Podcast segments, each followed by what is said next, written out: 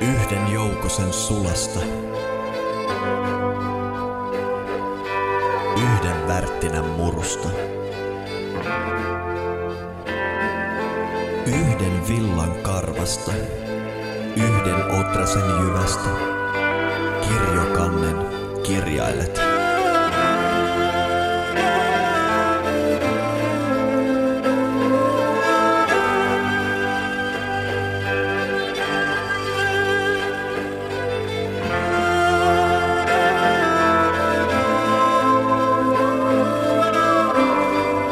Tervetuloa kuuntelemaan Tietäjä-podcastia, eli Tietäjäyhdistyksen luotettavaa työkalua, joka kuljettaa Itämeren suomalaisen metafysiikan bittiavaruuden kautta juuri sinun korviisi. Minä olen Miska Käppi. Ja minä olen Laura Foon. Ja tänään meillä on myös täällä kanssamme jutustelemassa Roope Särkikoski ja Tinja de la Chapelle. Tervetuloa Roope ja Tinja. Kohta kuulijoille selviää, että mitä te oikein täällä teette Tietäjä podcastin studiossa. Alkuvuosi on ollut Tietäjäyhdistykselle oikein aktiivista aikaa. Me päästiin viettämään ensimmäisiä käräjiä. Ja tämä ei tarkoita sitä, että yhdistys olisi haastettu oikeuteen tai mitään muutakaan. Me tapaamme käräjillä tietäjäyhdistyksessä ihan toisissa merkeissä. Eli käräjäthän tulee sanasta kerätä. Käräjät tarkoittaa sitä, että kerätään ihmiset koolle ja me pidettiin tuossa tammikuun lopussa tietäjäyhdistyksen talvikäräjät ja tähän jakso alkuun vähän voitaisiin kertoa, että minkälaista satoa käräjät tuotti. Joo, käräjäthän on siis viisaiden yhteen kokoontuminen ja siinä sitten tärkeistä asioista keskusteleminen ja jakaminen. Ja siinä tosiaan käräjien yhteydessä saatiin nyt pidettyä vihdoin tämä kauan odotettu tietäjäyhdistyksen vuosikokous. Ja siellähän meillä sitten oli riemuisia, siellähän meillä oli sitten riemuisa tilanne, kun saatiin meidän hallitukseen uusia jäseniä. Kyllä, tietäyhdistyksellä on uusi hallitus, joka koostuu allekirjoittaneesta ja varapuheenjohtaja Laura Foonista ja nyt uusista jäsenistä Roopesta ja Tiiniasta. Uhu. Kiitoksia. kiitos, kiitos. Kuule Roope, ihan kiva, mukava kun meidän hallitus pääsee esittäytymään. Haluaisitko se kertoa, että mikä sut on tuonut tietäjäyhdistyksen pariin? Joo, siitä on varmaan hyvä aloittaa, että mistä on, että miten on päätynyt, niin aloittaa sitä, mitä, mistä on matka lähtenyt. Että toi,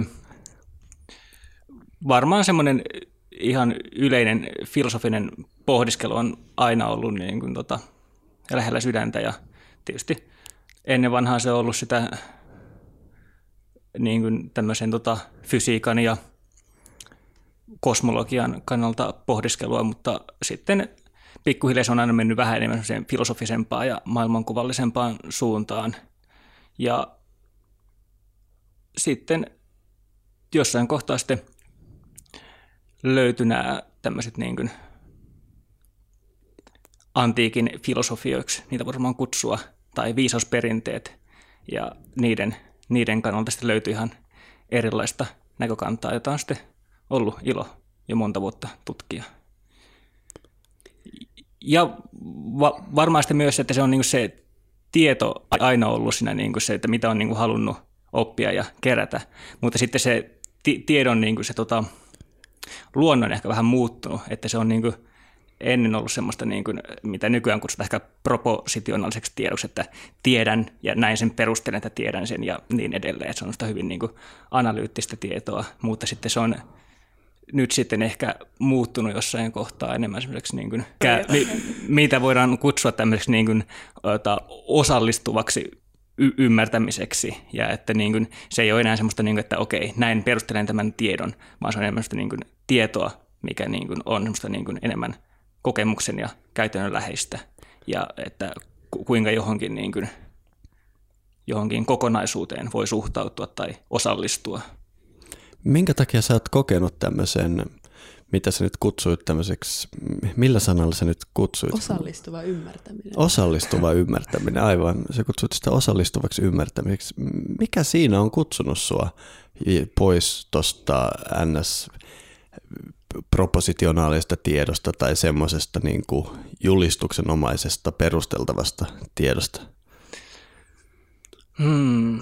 No varmaan se on, että se on jotenkin paljon kokonaisvaltaisempaa, koska se propositi- propositionaalinen tieto on aina hyvin rajattua ja että sun pitää aina sitä tietysti ei, ei niin se on niin tosi arvokasta tietoa ja semmoista, niin sitä voi väheksyä, mutta että siinä on tietyt rajoitukset, että se on niin kuin aina se on hyvin niin kuin tietynlaiseen, niin kuin, se on kaavamaista perusteltua tietoa, mutta sitten toisenlainen ymmärrys tai tieto, niin se on enemmän semmoista niin kuin, että se on jotenkin vähemmän ehkä heittäytymisen kaltaista, että siinä ei voi järkellä kaikkea loppuun asti, vaan siinä on semmoinen, tulee semmoinen tietty, jokin semmoinen niin kuin, öö, siinä hahmottuu se kokonaiskuva jotenkin, jolloin sitä ei voi katsoa niin rajoitusta perspektiivistä.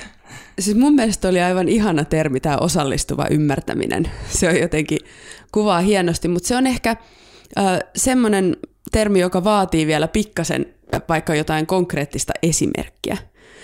Osaisitko sä tavallaan jotenkin tähän tieteenyhdistykseen liittyen kertoa omasta kokemusta? Mitä se tarkoittaa se sellainen, että sä ö, olet kiinnostunut tiedosta osallistuvan ymmärtämisen kautta? Toi, joo, eli tämän, tämän niin kuin, mikä tämä osallistuva ymmärtäminen, tota, niin sitä vaikka niin latinan kielisessä filosofiassa tai keskeinen filosofiassa kutsutaan partisipaatiofilosofiaksi. Ja se, se, niin kuin, se tietysti niin kuin, juuri niin kuin antiikin kreikan filosofian ja se nyt on niin kuin juuri Platonin filosofiassa syntynyt vaikka, että mikä suhde niin kuin Platonin ideoilla on sitten tähän meidän toimintaan ja että se idea on sinne että niihin Platonin ideoiden niin kuin, ideoihin osallistutaan, jolloin ne tulee niin kuin olevaisiksi. Mutta tietysti tämä on nyt vähän niin kuin hyvin abstraktia, koska meidän maailmankuva ei oikein sovittoman, että niin kuin millään ideoilla olisi mitään me- metafyysistä perustaa, mutta... Voisiko sitä sanoa silleen tälleen vähän, vähän niin kuin ikään kuin, että tota, mulla vaan tuli mieleen nyt, mä en muista, mikä sun hieno termi oli sille sun entiselle tiedolle? Proposita, Propo- pro, propositionaalinen tieto. Ja mitä se tarkoittaa? No se on semmoisia, niin kuin, että asia on näin, ja sitten tämmöisestä perusteesta mä johdan, että se on näin. Joo. Tämmöinen väitelause on niin kuin propositio, sitten sä perustelet sen tai et. Just, ja mulla tulee siitä semmoinen mieleen, mieleen että, että tavallaan että se tieto on jotain tuolla, ja sitten sä voit siitä ikään kuin silleen niin kuin hyvin ulkopuolisesti niin kuin, tehdä kaiken näköisiä väitteitä ja, ja sitä niin kuin haastaa ja, ja mm. puolustaa. Mutta sitten tämä sun osallistuva ymmärtäminen oli ikään kuin sellaista, mun mielestä no, se jo sanat kuvaa siinä tosi hyvin, että se ei olekaan mitään sellaista jotain tuolla ulkopuolella, joka tekee susta ikään kuin erillisen, vaan se on oikeasti tietoa, joka on, on ikään kuin sinun rakennuspalikkasi. Ja, ja sillä lailla oikeasti se merkitys onkin sit hyvin niin kuin, ö, sinulle tavallaan henkkoht elämään merkityksellinen. Että jotenkin mulla tuli tämmöinen ajatus tuosta, mitä sä juttelit. Joo, ja se on niin kuin sitä kuvalla se on niin kuin vuorovaikutussuhteinen ja osallistuva, mm. että se, niin kuin, se ei ole niin se tieto ei ole erillinen susta, vaan sä vaikutat koko ajan siihen, mitä se on se ideat ja ymmärrykset. Joo, mä ajattelen se itse näin, että tämmöinen tietäjä, joka harjaantuu propositionaalisessa tiedossa, kehittää omaa ajatteluaan, kun taas tietäjä, joka harjaantuu tässä, miksi me nyt sitä kutsutaan, osallistuvassa ymmärtämisessä, itse asiassa kehittää ja muuttaa maailmaa, missä elää. Mm. Ja tämä on semmoinen iso askel, koska meillä on usein semmoinen meidän kulttuurista tuleva peruslähtöajatus, että maailma on mitä on, että ainoastaan mun ajatukset voi muuttua, mutta tämä osallistuva ymmärtäminen ikään kuin sitoo meidät vuorovaikuttamaan maailman kanssa ja yhtäkkiä me aletaan ymmärtää meidän esivanhempia vähän toisella lailla, kun he nimenomaan osallistuivat siihen ja sitten vaikkapa rituaalikonteksti on se, missä se kaikista syvimmin nousee esiin, tämä maailmankuvallinen kysymys. Ja mun mielestä sulla on tässä intialaisessa klassisessa musiikissa se sun tämä esimerkki on tosi hyvä, miten se niin kuin, siinä tulee tämä Kerrotko osallistuva. No mä, mä, mä voisin kertoa, että mä en nyt tietysti en sitä niin kuin, täysin ymmärrä mutta siinä on juuri se, että yleisön, niin kuin intialaisessa klassisessa mm. musiikissa, sen yleisön pitää olla niin kuin hereillä, että pitää niin kuin laskea sitä, että pysyykö ne soittajat sointokierrossa ja, että, tota, että, ja sitten jos ne jota soittajat huomaavat, että okei, nyt nämä nukkuu, nämä yleisöt, ei nämä ole niin tässä yhtään mukana, niin silloin ne myös vähän laiskistuu. Että mm. Se on mm. koko niin kuin vuorovaikutuksellinen niin kuin tota, suhde, mikä sillä esityksellä on ja sillä yleisöllä on. Joo, toi kyllä joo, voi sanoa, että ehkä liittyy tähän. Mä tosiaan opiskelin joskus intialaista klassista musiikkia Varanasissa ja huomasin, että siellä useammin haukuttiin yleisö kuin esiintyjät.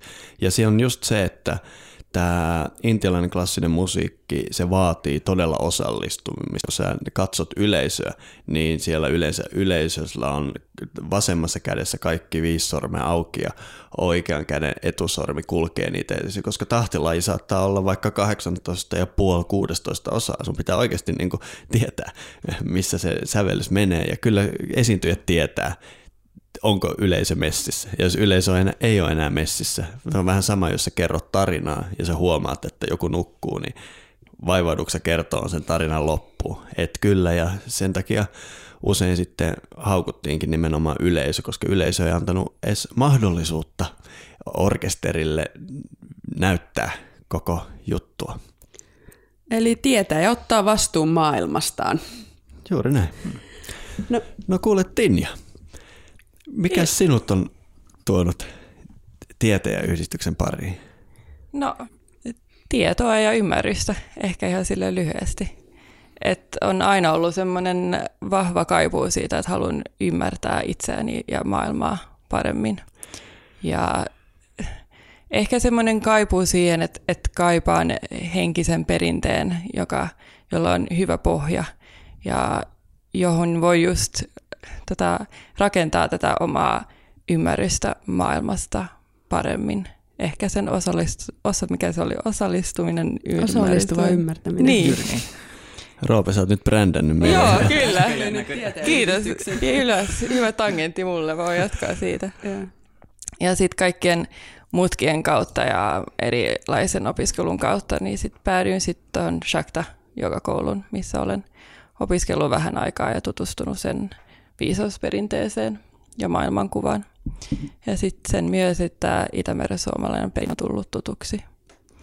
Ja se on ehkä sillä lailla lähellä sydäntä, että se, se kumpuaa tästä luonnosta ja kielestä. Ja musta tuntuu, että se on tosi hieno asia, että meillä on tämä esivanhempien viisaus tai jäljiä siitä. Ja olen mielelläni sitä mukana hengittämässä eloon. Ja tota, en tiedä, se, musta tuntuu, että ihmiselle on tosi tärkeää, että on ymmärtää itsensä ja maailman ja voi rakentaa sitä omaa elämänkaarta jonkun eheän perinteen pohjalla. Tai ainakin se on mulle tärkeää, niin sen takia olen täällä. Toi on mielenkiintoista. Me ollaan saatu jonkun verran viestejä tietää podcastin kuulijoilta ja monilta ja tietysti on paljon ihmisiä, jotka tunnen, jotka on kulkenut tämän läpi. Eli tarkoitan sitä, että jooga näkyy nykymaailmassa kummasti toimivan tämmöisenä porttihuumeena Itämeren suomalaiseen perinteeseen. Itsekin olen sen läpi kulkenut ja osaako sä Tinja sanoa, että mistä se johtuu, että niin moni suomalainen niin kuin päätyy oman perinteensä pariin, vaikkapa intialaisen perinteen kautta. Jotkut kiinalaisen, jotkut jonkun muun. Mikä siinä on? Um, no onhan ne, joka päätyy joogan pariin ihan niin kuin oman hyvinvoinnin puolesta ja sitten jää, jää siihen. Mutta sitten on nämä nämä muut, joka jotenkin kaipaa semmoista syvää ymmärrystä maailmasta ja just sen viisausperinteen ymmärtämistä. Ja ehkä voin antaa ihan semmoinen niin kuin oma esimerkki, että mä muistan tosi niin kuin nuorena lapsena, kun vietin kaikki kesät saarella. Ja siinä oli aina semmoinen tosi vahva kaipuu siihen, että mä haluaisin niin kuin laulaa. Hmm. Että se laulu jotenkin kumpuaa siitä luonnosta, mutta mulla ei ole sanoja. Hmm. Jotenkin kun ärsytti ja hivelit, että niin tuntui silleen, että tämä, tämä laulu jotenkin kuuluu mulle, mutta mulla ei siihen sanoja. Oh. Ja sitten se, se ehkä niin kuin, sit on sitä totisesti niin kuin, silleen unohtanut kokonaan semmoinen niin kuin kaipu, joka tulee syvästä itsessäni. Hmm. Ja ehkä just se, että sit pitää, mm, no ei ehkä niin kuin nuorena, ei Itämeren suomalainen perinne, en edes tiedä, että sitä oli niin kuin olemassakaan. Että se oli jotain, mitä sä niin kuin luet joissain muinaisissa kirjoissa, että näin on niin kuin elänyt. Mutta ei se ollut niin kuin osa sitä oman maailmankuvaa ollenkaan. Ja sitten joku jooga ehkä on sit enemmän niin kuin, mm. tai sille lähempää Niin meitä. ehkä meidän kulttuurissa enemmän läsnä. Niin, kyllä, hassua, että Suomessa läsnä. todennäköisesti intialainen perinne on enemmän läsnä. Kyllä. Ja ehkä tietynlainen kanssa meidän moderni kulttuuri on semmoinen, että se mitä on perinnettä, niin se tuntuu vähän sillä, että no, että se on nyt jotain, niin kuin, tai mulle se, että no, se on niin kuin kansanpukuja ja siinä nyt niin kuin, tehdään jotain asioita yhdessä ja mennään savupirteen ja silleen ei niin kuin, paljon kiinnostanut siinä iässä. Ja sitten jooga ehkä, en mä tiedä mikä siinä on sitten. Se, ehkä niin vähän niin kliinisempi, se on riisuttu pois siitä perinteen niin, niin. niin kuin siitä tota, Kyllä, niin harva suomalaisella joogakoululla vetää intialaiset kansallispuut päällä. Mm, kyllä. Tai no, Laura on kyllä Laura tuossa silmiä. Harva, mutta tiedä kyllä nyt. Ja, jotkut tekee senkin. Joo. Ja sitten ehkä itselläni se, että että filosofia on aina kiinnostanut niin paljon ja niin kuin länsimäinen filosofia sillä mm. mielellä, niin sitten joogassa kun löysi filosofian, niin sitten mä olisin, että jes, täällä on niin kuin joku tukikohta, mihin voi niin kuin järjellä tai silleen kuitenkin ymmärtää. Että se oli mulle niin tärkeää, niin sitten vaan tämmöisen niin harjoittamissa ennen sitä ymmärtämistä niin ei ollut mahdollista mulle. Mm-hmm. Mun tekisi vielä, vielä mieli äh, pikkasen kaivella sulta lisää, koska mun mielestä siis sä jotenkin sanotat sellaista kokemusta, minkä musta tuntuu, että esimerkiksi tuolla talvikäreillä, niin varmaan 99 prosenttia siellä olleista, jollei 100 prosenttia, niin jako. Niin se tavallaan, kun sä tuossa puhuit just siitä, että saa, saa tavallaan pääsee kiinni perinteeseen, joka kumpuaa siitä luonnosta siinä ympärillä ja, ja kielestä siinä ympärillä, niin itse meinaan on kokenut juurikin samalla lailla. Mm. Et kun olen, olen tosiaan siis ihan opiskellut vieraan kielen, jotta voisin sillä sitten vieraan kulttuurin vaatteet päällä sitten huudella ja laulella ja teen, mennyt ihan kuin niin pitkälle kuin vaan pystyy ja silti se ei ihan niin kuin maaliin asti päässyt. Mm.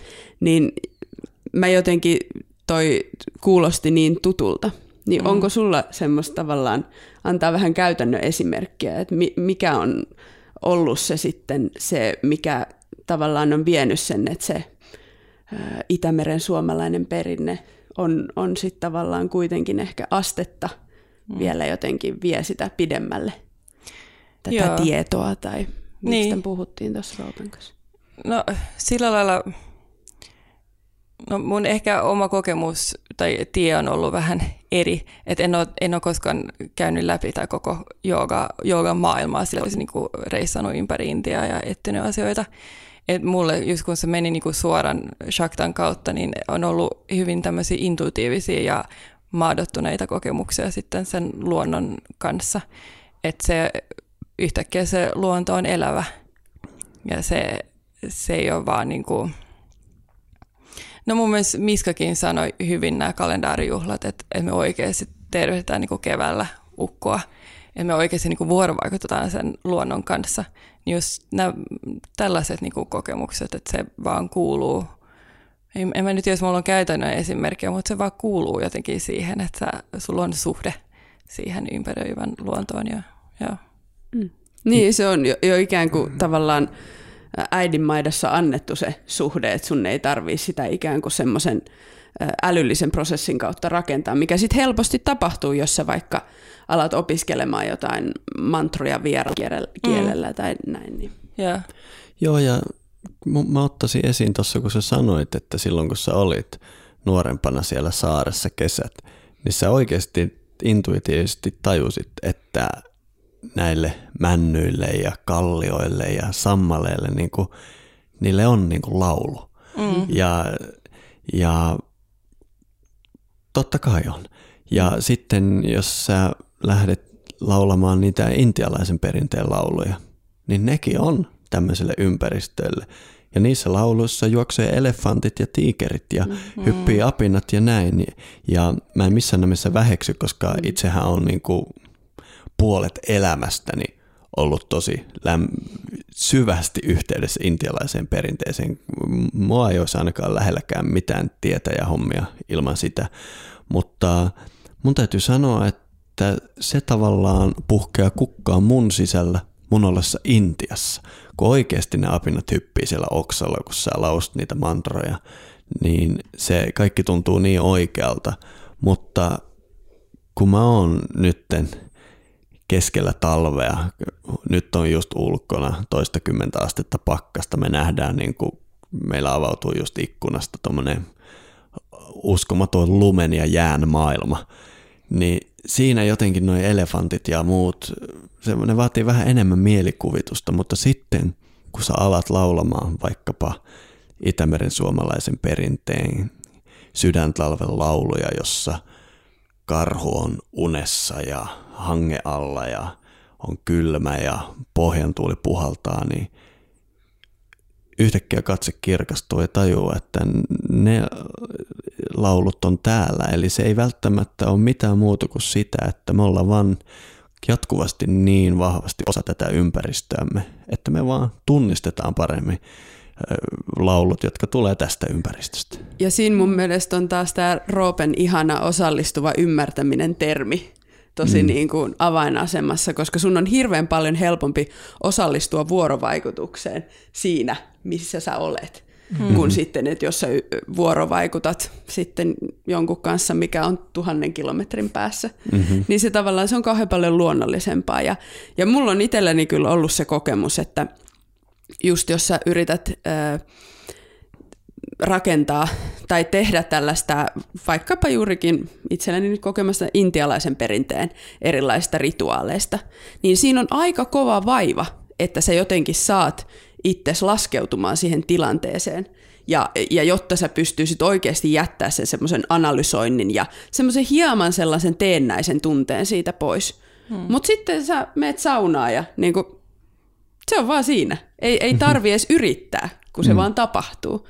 Se on niin luontaisaa siinä. Kyllä. Niin tämä on ollut itsellä ainakin se, mikä on, on tehnyt sen, että, niin kuin, että kyllä, kunnioitan suuresti kaikkia mahdollisia perinteitä, niin kuin on ne sitten näitä tuolta Välimeren tienoilta tai, tai sitten Intian niemimaalta, mutta se vaan on niin luonnollisen helppoa sitten olla tavallaan sen perinteen kanssa, joka, tai, tai niin kuin, ikään kuin justiinsa ammentaa tietoa siitä perinteestä, mikä on siltä alueelta.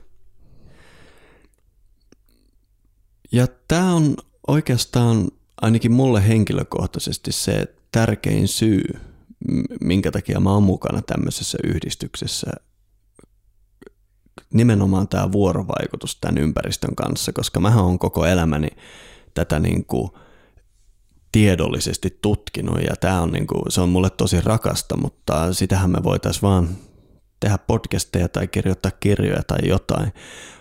Mä koen sen ihan hirveän tärkeänä, että samanmieliset, tai ei edes samanmieliset, vaan ne, jotka myös on kuullut, että t- täällä, täällä niin kuin, tämä ympäristö vaatii jonkunlaista vuorovaikutusta, läsnäoloa, laulua ja muuta, niin me voitaisiin yhdessä tehdä näitä juttuja. Esimerkiksi kun kevät saapuu, niin me voidaan oikeasti yhdessä tuoda ukon vakat ja nostaa malja ja laulaa laulut ja tehdä se kevätrituaali, niin kuin se on näillä leveyksillä ikiajat tehty. Ja, Ja niin kuin Tinja hyvin sanoi, ei meillä ole, meille ei annettu sitä itsestään. Se on ollut vuosituhansia itsestäänselvä juttu, mikä saadaan vanhemmilta ja ympäristöltä, mitä kukaan ei edes ajattele. Enemmänkin sitä ehkä kapinoidaan tai jotain. Mutta me ei oikein enää saada semmoista, niin tietäjäyhdistys on se pieni muutoksen tuuli siinä, joka ainakin tietylle porukalle voi tarjota tämmöisen alusta. Ja tämä koen henkilökohtaisesti ehkä tämän yhdistyksen tärkeimpänä tehtävänä. Kyllä.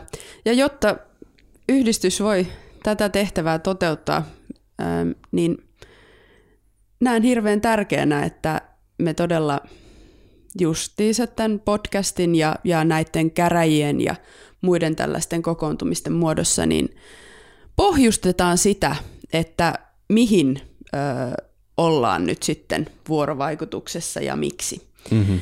Ja nyt kun tuossa jo sen sydäntalven ja karhun talviunen ja muut mainitsit esimerkkinä, koska se nyt on aika luonnollista, kun tuossa ikkunasta ulos katsoo, niin lumi peittää alleen kaiken, niin voitaisiin vähän tässä vielä jatkaa talvikäräjien teemaa ja, ja pohdiskella, että mikä tämä sydäntä, sydäntalven aika nyt onkaan.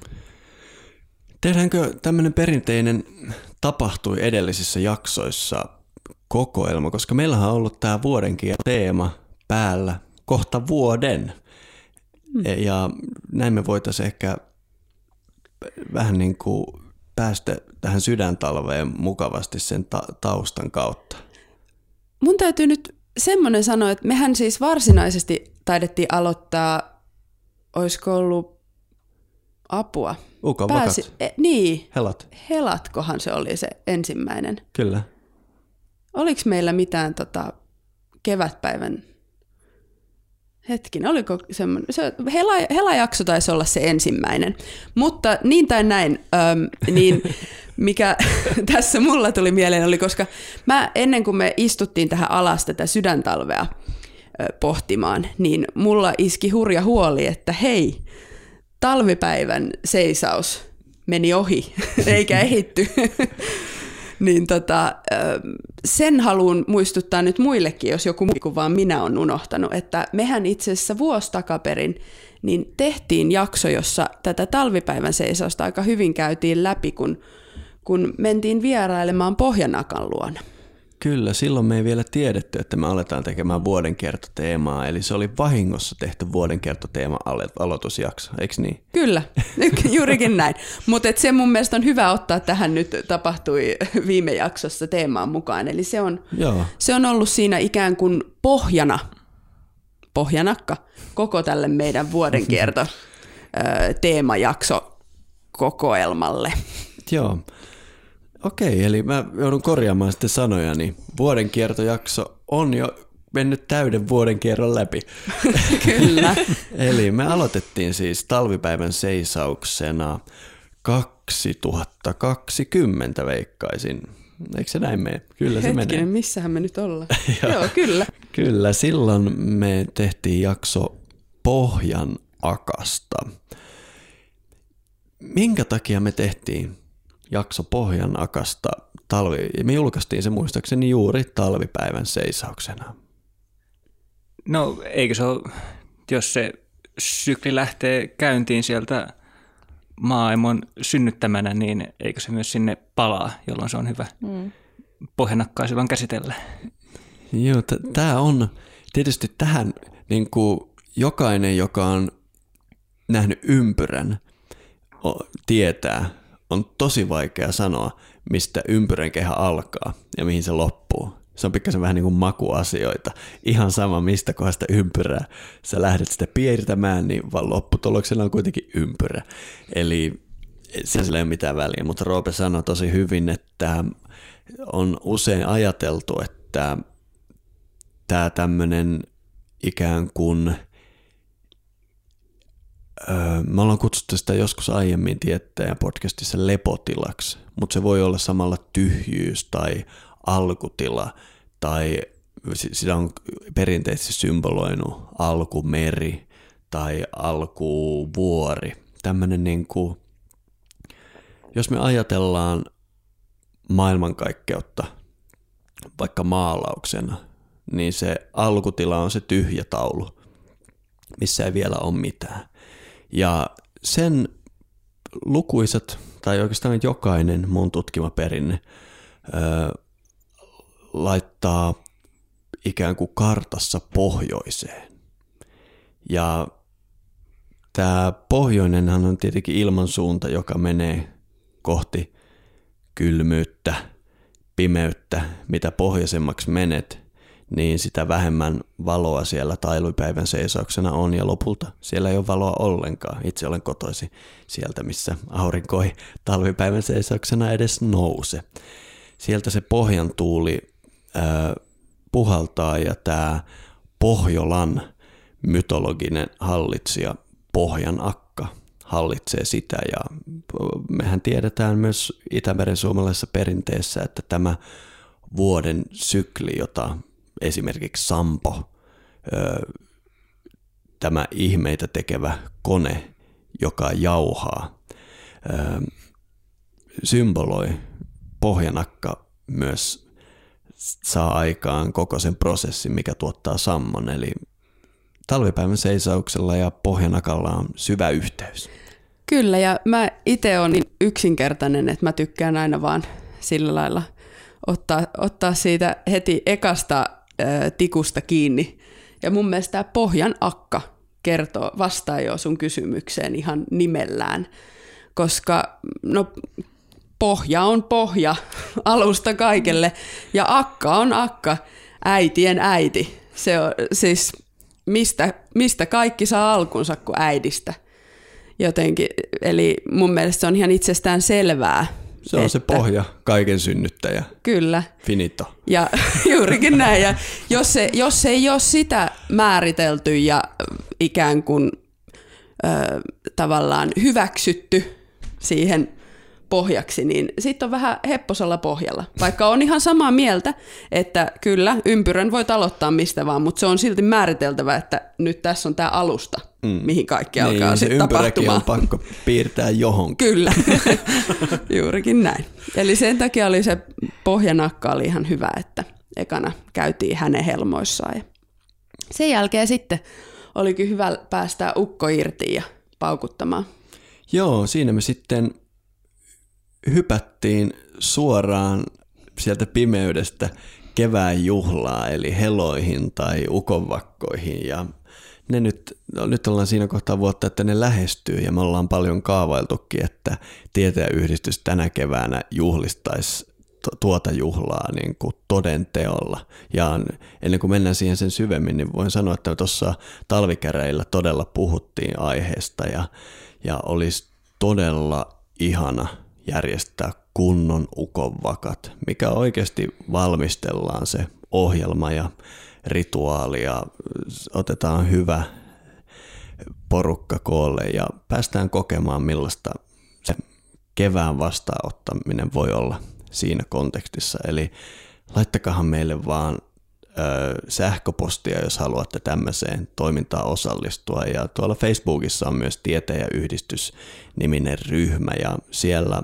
on jo viime aikoina ollut mukavasti aktiivisuutta ja siellä kaikkea tämmöistä junaillaan, eli mukavaa. Mutta mitä teille tulee mieleen heloista tai ukonvakoista? No, jos ottaa nyt niinku vertaa tähän sydäntalvi- ja pohjanakka-teemaan näihin hela- ja ukonvakajuhliin, niin onhan se niinku, se on niin eri aikaa ja sitä jotenkin asettuu just siihen aikaan sen oman mielentilan kanssa.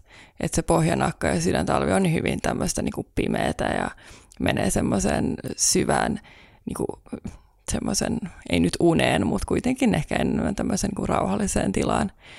Ja jotenkin tulee siitä mieleen tosi vahvasti niin kuin sauna ja sen, sen lämpö siinä. Ja sitten taas nämä ukon vakateilla, niin se on niin kuin pärskivää juhlaa. Mm-hmm. Et ei nyt ehkä niin pärskivää kuin nykyään, että kaikki vaan juopottelee kadulla, mutta sekin ehkä osa siitä. Mä pahoin pelkään, että me, meidän esivanhemmat on jopa ku- kurittaneet meidät, meidät tässäkin asiassa. No niin, varmasti sekin. mutta ainakin, mutta se on niinku ihanaa, että oikeasti juhlii sitä, että nyt kevät mm-hmm. tulee, nyt kevät tulee niinku se koko ihana ilmenevä niin maailmassa, kaikki on vaan kukoista ja mm. ihmiset ovat onnellisia ja se on joo. Joo, ja kaikkialla on ilmassa semmoista jännitettä. Joo, ja... kyllä, kyllä. Joo, pärskyvä oli hyvä sana. Ja varmaan myös semmoista niin sen jännitteen, niin kuin, että oho, nyt se on tässä, niin kuin, se on jo kasvava isoksi, että se on niin kuin, mm. siinä kohtaa jo huomattava. Mm-hmm. Joo, kun se aurinko löytää uudelleen voimansa siinä talvipäivän seisoksen jälkeen, niin ei sitä oikein, se, se aurinko vähän niin kuin vaivihkaa kasvaa. Nyt kun ollaan tässä helmikuun korvilla, niin ei se vielä hirveästi lämmitä. Mutta siinä sitten jossain vaiheessa kevät alkaa huomata, että vau, nyt se valo on voittanut ja nyt alkaa ensimmäiset versot nousemaan ja hiirenkorvat tulee ja siinä se, sitä on todella mahtava juhlia ja sitten juhlia uuden kierroksen niin kuin sitä virallista starttia, että se on muhinut jo pitkään, mutta nyt se oikeasti on täällä. Kyllä. Ja siitähän sitten päästäänkin. Itse asiassa täytyy vielä se sanoa tuohon liittyen, että helavalkeat, tämä tämmöiset erilaiset tulet ja muut, mitä sytytellään, niin se, nehän, nehän syttyy silloin ja sitten siitä päästäänkin viettää juhannusta ja keskikesää, jolloin sitten ne jo roihuaa. Kyllä, ja tätä roihu, tälle roihulle me tehtiin ihan oma jakso, jossa huudettiin, että lempo soikoon. Joo, ja lempi liehukoon. Kyllä, eli, eli lemminkäinen nostettiin meidän ykköstähdeksi siinä juhannuksen korvilla ja sieltä voitte kuulla jakson lemminkäisestä, joka on todella tämmöinen tulinen tapaus, joka, joka, jota on erinomaista juhlistaa keskikesällä. Meillä on tietysti hirveästi tätä keskikesän juhlaa vielä jäljellä meidän juhannuksen juhlinnassa. Ja, ja tämä Johannes, John, mitä, mitä kaikkia niitä nimityksiä nyt olla kristillisessä perinteessä. Hän on ikivanha taho, joka, jota muistetaan keskikesällä ja tähän on nyt napannut tämän meidän suomalaisen keskikesän tähteyden, mutta me vähän siinä mieluusti haluttiin nostaa lemminkäistä, joka on tämmöinen tulinen persona esiin. Mikä se oli meidän seuraava vuoden no, kerran? Eiköhän se, kun tuli roihua tarpeeksi, niin tuhoaa kaiken. Eikös me sitten seuraavaksi menty kekriin? Kekri, mm. kyllä. Sulkee syklin. Kyllä. Korjaa sadon, eli sadon korjuun juhlaa sitten. Näin se menikin. Kekrihän, niin kuin siinä jaksossa puhuttiin, viittaa tähän kierron sykliin juuri. Ja meillä tämä vehreä osuus sykliä on sangen lyhyt täällä päin. Eli kun me tuossa huhti-toukokuussa ukonvakkoja juhlistetaan, niin se voi olla jo, että tuossa syyskuussa sykli on päättynyt ja kekriä juhlitaan. Tietäjäyhdistyksen kekri oli kuitenkin myöhemmin. Oltiinko me marraskuussa? Mm. Eli tämä suomalainen kekri vuoden päätösjuhla on vähän tämmöinen joustava. Että kunhan se syyskuun ja joulukuun välillä tulee, kunhan ennen kuin aurinko syntyy uudelleen, se tulee hoidettua alta pois, niin hyvä on. Kyllä, ja muutenkin siis, eihän, äh, siis siin, sanotaanko, että ne on vähän eri asioista olleet kiinni nämä juhlapäivien vietot kuin meidän tästä kellotetusta kalenterista. Juuri näin. Mutta sitten Kekrin jälkeen tosiaan niin nyt olisi tarkoitus vaipua tonne nietosten alle sydäntalveen.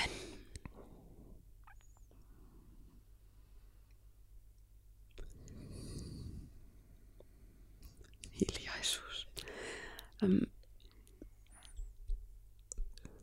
Kaikki teki työtä käsketty. sinne, sinne vaivuttiin. Toi, Mä, se oli sit se. se oli, toi, tässä taas niin mun mielestä olisi kiva lähteä liikkeelle tästä nimestä. Sydäntalvi. Hmm. Hmm. Mitä se teille tarkoittaa? No sydänhän on sana, mä en tunne se etymologia, olisi ihan kiva katsoa, mutta se viittaa keskustaa siitä huolimatta. Jonkun asian keskipiste on sen sydän ja se ilmenee eri tavoilla. On se nyt vaikka kynttilän sydän tai on se vaikka ihmisen sydän.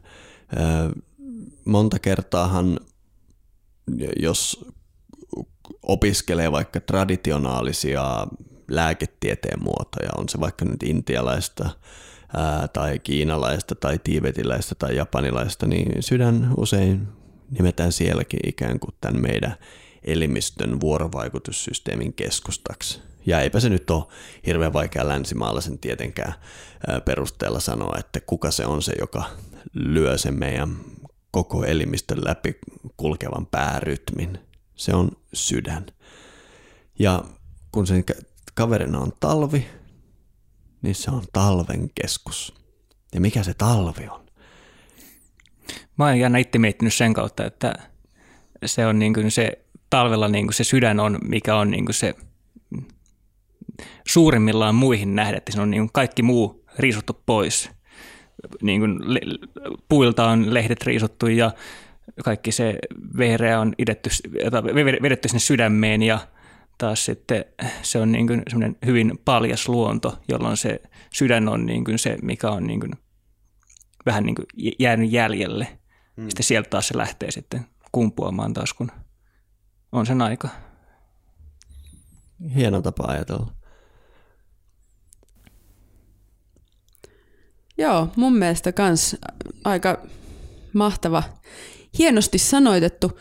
Um, ja mä jotenkin tohon ajattelisin, että tuli mieleen se, että tosiaan, että niinku lehtivihreät imeytyy takaisin sinne syvälle syvälle puun sydämeen, niin samalla lailla karhu vetäytyy sitten sinne talvipesäänsä, koska tämä karhun talviuni ja talvipesähän on ö, hyvin silleen sydän, sydäntalven ytimessä.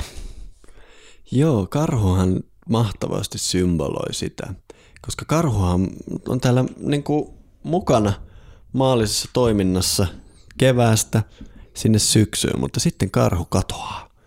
Ja me tiedetään, että karhu menee sinne hangen alle nukkumaan ja karhu onkin mahtava, miten mä sanoisin, sydäntalven symboli, just sen symboli, mistä Roope äsken puhui, että kaikki vaan vetäytyy ja jäljelle jää se sykkivä sydän.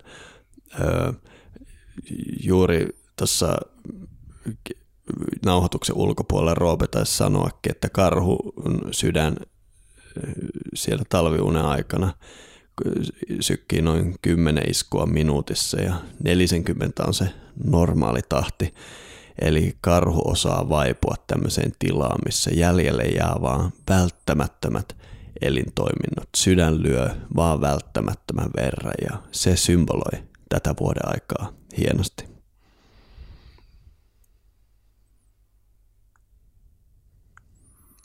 Mutta karhulla on ollut tosi tärkeä rooli kenties juuri tästä syystä, että karhu on niin näkyvä ja näkymätön osuus tätä meidän vuoden kiertoa.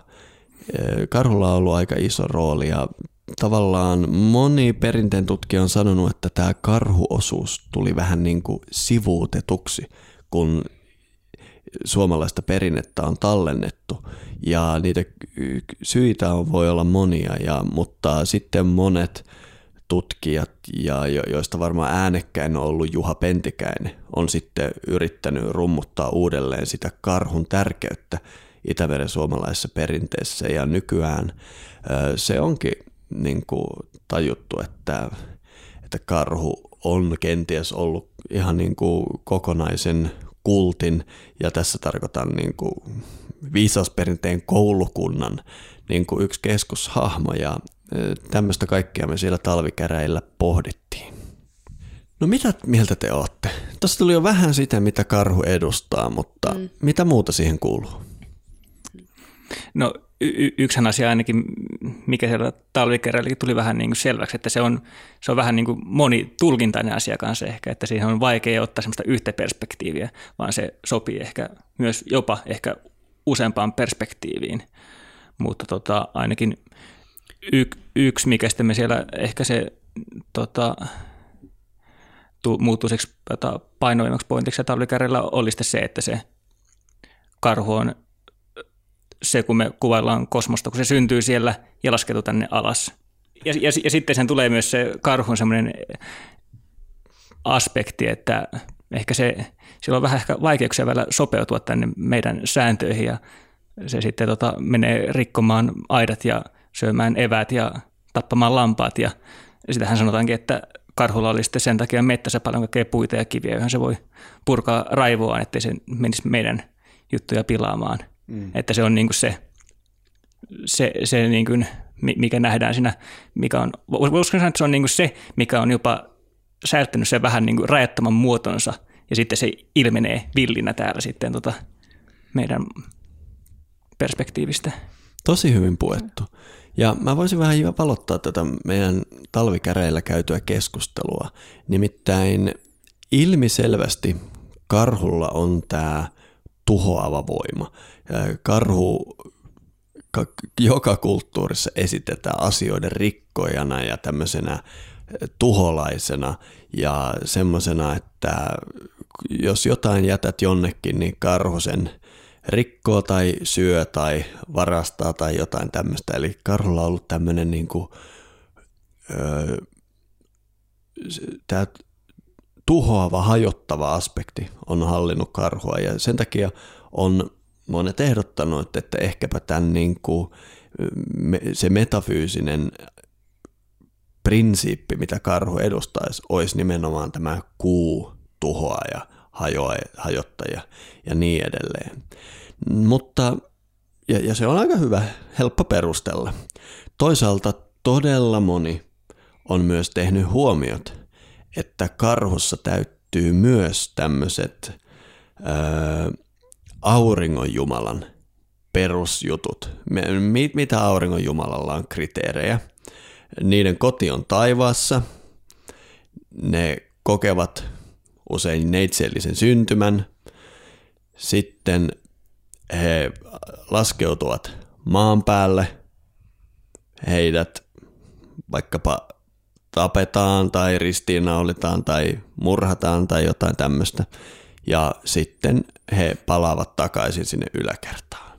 Ja suomalaisessa runoudessa karhu tekee juuri näin, että karhu syntyy siellä taivaassa, hänet lasketaan maahan, sitten karhu kokee loppunsa ja yleensä nämä runot on laulettu kirjaimellisesti karhun talvipesällä, minne karhu perinteisesti sitten tapettiin. Ja karhu on ollut semmoinen eräänlainen sitten Jeesus, jota ei tietenkään nostettu ristille, vaan karhun kallo sinne honkaan ja ajateltiin, että sitten karhut palas takaisin sinne otava olkapäälle taivaaseen. Eli karhussa selvästi on myös nämä aurinkojumaluuden kaikki puolet.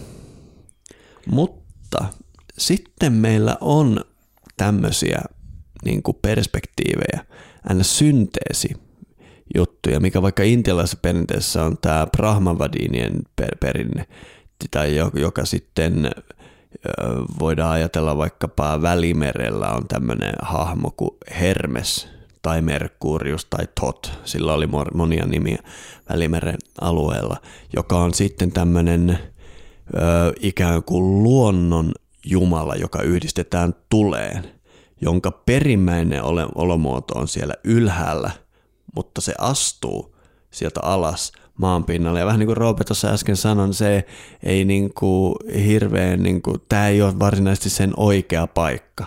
Ja se jonkun kommelluksen kautta sitten joutuu kuitenkin palaamaan sinne kotiinsa. Ja, ja tämä perspektiivi sitten vähän niin kuin talvikäräillä valikoituu semmoiseksi, miten tietäjäyhdistyksen piirissä me tarkastellaan karhua.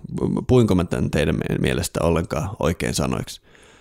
Kyllä, mun mielestä mehän just siinä talvikäräjän aikana paljonkin pohdittiin tätä asiaa ja otettiin tosi paljon esi, niin kuin esimerkkejä, mitä sen voi nähdä eri näkökulmista. Mulla tuli ehkä silloin vähän mieleen, että mä en ole tähän asiaan niin kuin syvempää perehtynyt, mutta olisikohan Kristin usko niin kuin ollut niin kuitenkin tervetuloa tänne Suomeen ja just se, että monet niin kuin sanat on vaihdettu sitten sen jälkeen joku Neitsyt Maria on ollut Pohjan Akan sijaan, mm-hmm. niin muuta, jos ei olisi ollut tämmöinen aurinkoperspektiivi. Mitä mieltä te olette siitä? Niin sä tar- tarkoitat sitä, että kun tämä kristinusko tuli dominoivaksi perinteeksi tällä alueella, niin sen takia ikään kuin karhuperinne koki sen niin kovan kadon, koska se niin helposti sulautui tähän uuteen aurinkoperinteeseen. Tietyllä lailla joo. Tai se hmm. oli ehkä silloin, että mä mietin, että onko tämä nyt ollut se enemmän kuuperinne vai aurinkoperinne vai yhdistellä vai onko jopa ollut niin kuin monta eri näkökulmaa täällä. Joo. Mut joo. Toi on ihan mielenkiintoinen hypoteesi. Mutta mä itse ehkä oon nytten pää, niin kuin aika vahvasti sillä kannalla, että mä en, mulle helpointa karhua on ajatella ikään kuin kaikkeutena, joka ottaa tietyn muodon tämmöisessä karkeassa todellisuudessa. Eli karhu tavallaan niin kuin edustaisi tätä itse kaikkeutta. Ja kun se tulee, kaikkeus on luonteeltaan rajaton, ääretön. Ja kun se sitten lasketaan niin kuin se lasketaan kultaisissa ja hopeisissa miksi niitä kutsutaan, sanotaan nyt valjaissa, kun en parempaa keksi, mm. ää, sieltä alas, niin tavallaan tämä karkea todellisuus saakin sen näyttämään tämmöiseltä tuholaiselta. Eli karhusta, karhu on tavallaan tämä meidän materiaalisen karkean maailman ilmentymä. Ja me esimerkiksi siinä laulussa, mikä me sitten talvikäräillä koottiin, me pyydettiin karhua, että voisitko laittaa hampaat ikeniin ja kynnet pois ja vielä mielellään kuonopanta. Eli tavallaan se idea on, miten karhua on puhuteltu, että karhu on se eläinten ja metsä ja luonnon takana oleva voima, se kaikkeus, joka on tullut tänne meidän karkeaksi todellisuudeksi. Ja tietäjän tehtävä on lähestyä tätä karhua ja sanoa, että mä tiedän sun luonnon Mä tiedän sun synnyn. Mä tiedän, mikä sä oikeasti olet. Sä et ole tää karkea todellisuus, vaan kaikkeus. Niinpä laitappa ne hampaat ja kynnet sivuun, koska mä tiedän sun luonnon. Sä et voi niitä, niillä satuttaa minua. Onko vähän niin kuin muistuttaa karhua, että hei, että, että et sä tätä ehkä halua tehdä näin paljon olla se härkäposliini kaupassa, vaan että niin vähän rauhoittua. Joo. Joo, mä epäilen kovasti, että siis äh, karhu on, on ollut, sanotaanko, paljon suurempi ja tutumpi kuin, kuin, niin kuin nykyään me arvataankaan. Toi oli ihan hauska toi Tinjan ajatus tosta, että todella äh, siinä yksi syy, että minkä takia sitten ei ole ollut nyt niin kuin tavallaan enää silleen siinä kohtaa, kun kerättiin vaikka – tota runostoa talteen tai, tai sitten tutkimuksen piirissä, niin karhu ei ole ollut niin kiinnostavaa. Toi oli ihan mielenkiintoinen ajatus. Itse olen miettinyt jotenkin, että tavallaan, että karhu on niin hirveän muinainen ja ikuinen äh, tavallaan äh, hahmo, et, että sit siinä kohtaa oli sitten jo vähän niin kuin – erkauduttu luonnosta niin, että sitten haluttiin korostaa näitä ihmishahmoja, että niihin oli helpompi jotenkin ö, suhtautua ja vuorovaikuttaa. Et, et, et mä oon ajatellut sitä sillä lailla, että minkä takia, että karhustahan silloin tosiaan talvikäräjillä niin todettiin, että niitä on niitä muutamaa eri runotyyppiä, joita on sitten jonkun verran keräilty mutta se on kyllä ihan hävettävän vähän. Ja sitten on tosiaan näitä peijaisrituaaleja oli jotain vielä niin kuin arkistossa, että mitä mm. on, on vietetty. Ja niitähän tuumailtiin. Mutta tota, tosiaan mun mielestä tuossa hienosti kiteytytte nyt sen talvikäräjien viisaat päät kokoontuivat yhteen pohtimaan mm. pohdinnan lopputuloksen. Että siihen, se on nyt tällä hetkellä ainakin tieteenyhdistyksen tavallaan se, se semmoinen niin kuin lähtökohta juuri, juuri tähän karhuasiaan. Kyllä. Ja sehän tässä pointti nimenomaan on. Niin kuin mä huomasin, kun kyseltiin Roopelta ja Tinjalta tässä jakso alkuun, että mitä te täällä etsitte, niin semmoista niin kuin pohjaa tämmöiselle Itämeren suomalaiselle perinteelle ja se tarkoittaa näitä filosofisia keskusteluja ja joskus jopa vääntöjä ja joskus su- suuria puheenvuoroja ja kaikkea tämmöistä, kun siinä yritetään saada tätä meidän kotoperäistä metafysiikkaa niin pitkästä aikaa taas kuntoon. Se oli mun mielestä ihan siis mahtavaa ne käräjät. Oikeasti montako tuntia todella siis väännettiin siitä, että mikä on mm. nyt tieteenyhdistyksen lähestyminen, miten lähestytään karhua. Ja, ja se on, silloin ollaan mun mielestä juurikin siinä, mitä varten tota, tämä yhdistys niin kokoon pykättiin. Juuri näin. Jotta voidaan sitten Kyllä ja mun mielestä mä luulen, että Miska siinä muistutti, että, että onhan niin kuin karhu tämä meidän, tai symboli meille ihan tämmöisen rajallisena olentona kanssa. Että mm. tännehän me tullaan absoluutista ja sitten tehdään asioita ja rieuhotaan ja elätään, mutta pitää muistaa, mm. että mikä se todellinen luonto on. Mm. Et, et siinä mielessä se niinku kaikki käy järkeä se karhu. Tämä, tämä voi, että mikä ymmärtävä oivallus olikaan nyt. Mä jo kadotin mun tämän upean Roopen termin. Ymmärtä, ymmärtävä Osallistuva ymmärtäminen. Osallistuva ymmärtäminen, yes. Koska toi mun mielestä nyt, mitä Tinja sanoi, niin toihan just se, että meillä ei ole mikään joku karhuperinne, jota tuolla kaukaisuudessa tutkitaan ja tehdään siitä mm. jotain tämmöisiä hypoteetteja ja mietitään, analysoidaan, vaan se on oikeasti, se on, se on, se on niin kuin minuutta parhaimmillaan ja se on sitä tavallaan, että sä, sä saat ikään kuin, niin kuin äh, syvemmän vuorovaikutussuhteen juuri sinun itsesi kautta. Mm. Joo, eikä niin, että se on joku tollanen, tollanen tota, kaukainen karhu jossain. Niin toi Kyllä. oli hienosti sanottu. No kuulkaas, minusta tässä oli erinomainen pohjustus sille, että me voisimme kohta lähteä tutkimaan sitä talvikäräjien merkittävintä saavutusta. Me nimittäin kaiken tämän väännön seurauksena onnistuttiin arkistomateriaalista kokoamaan tietäjäyhdistyksen oma karhun virsi tässä vaiheessa se on tietysti vielä vaiheessa. Siellä tieteyhdistyksen Facebook-ryhmässä on tullut jo erinomaisia ehdot, parannusehdotuksia, eli ei me näitä kiveen hakata, vaan hiotaan, mutta mä ehdotan, että me voitaisiin tässä nyt pitää ihan pikku breikki, sitten me siirrytään tietäjäyhdistyksen kannatusjäsenien omalle puolelle, e, eli Tuonelaan, jossa me analysoidaan tämä tietäjäyhdistyksen karhun synty ja vähän niin kuin otetaan lisää kantaa, että mikä on se filosofinen tausta ja niin edelleen. Joo, ja sitten mun mielestä olisi kiva yhdessä vähän pohtia, että mitäs me nyt voidaan sillä virrellä tehdä. Niinpä.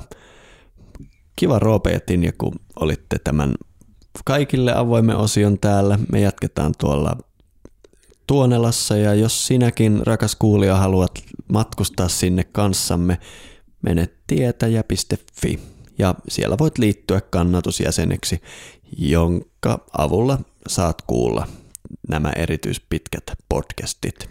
Ja tietysti pääset meidän kanssa vääntämään ja kääntämään ja puhumaan filosofiaa ja laulamaan ja nauttimaan ja saunomaan. Eli sinne vaan.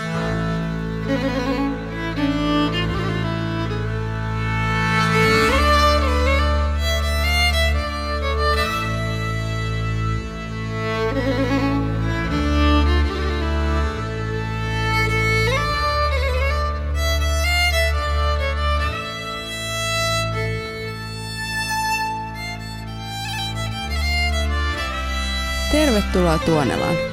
Tänne tietäjä Tiedeyhdistyksen podcastin kannatusjäsenten omaan osioon. Mukava, että olet mukana. Ja nyt lähdetään sitten vähän korjaamaan talvikäräjien satoa.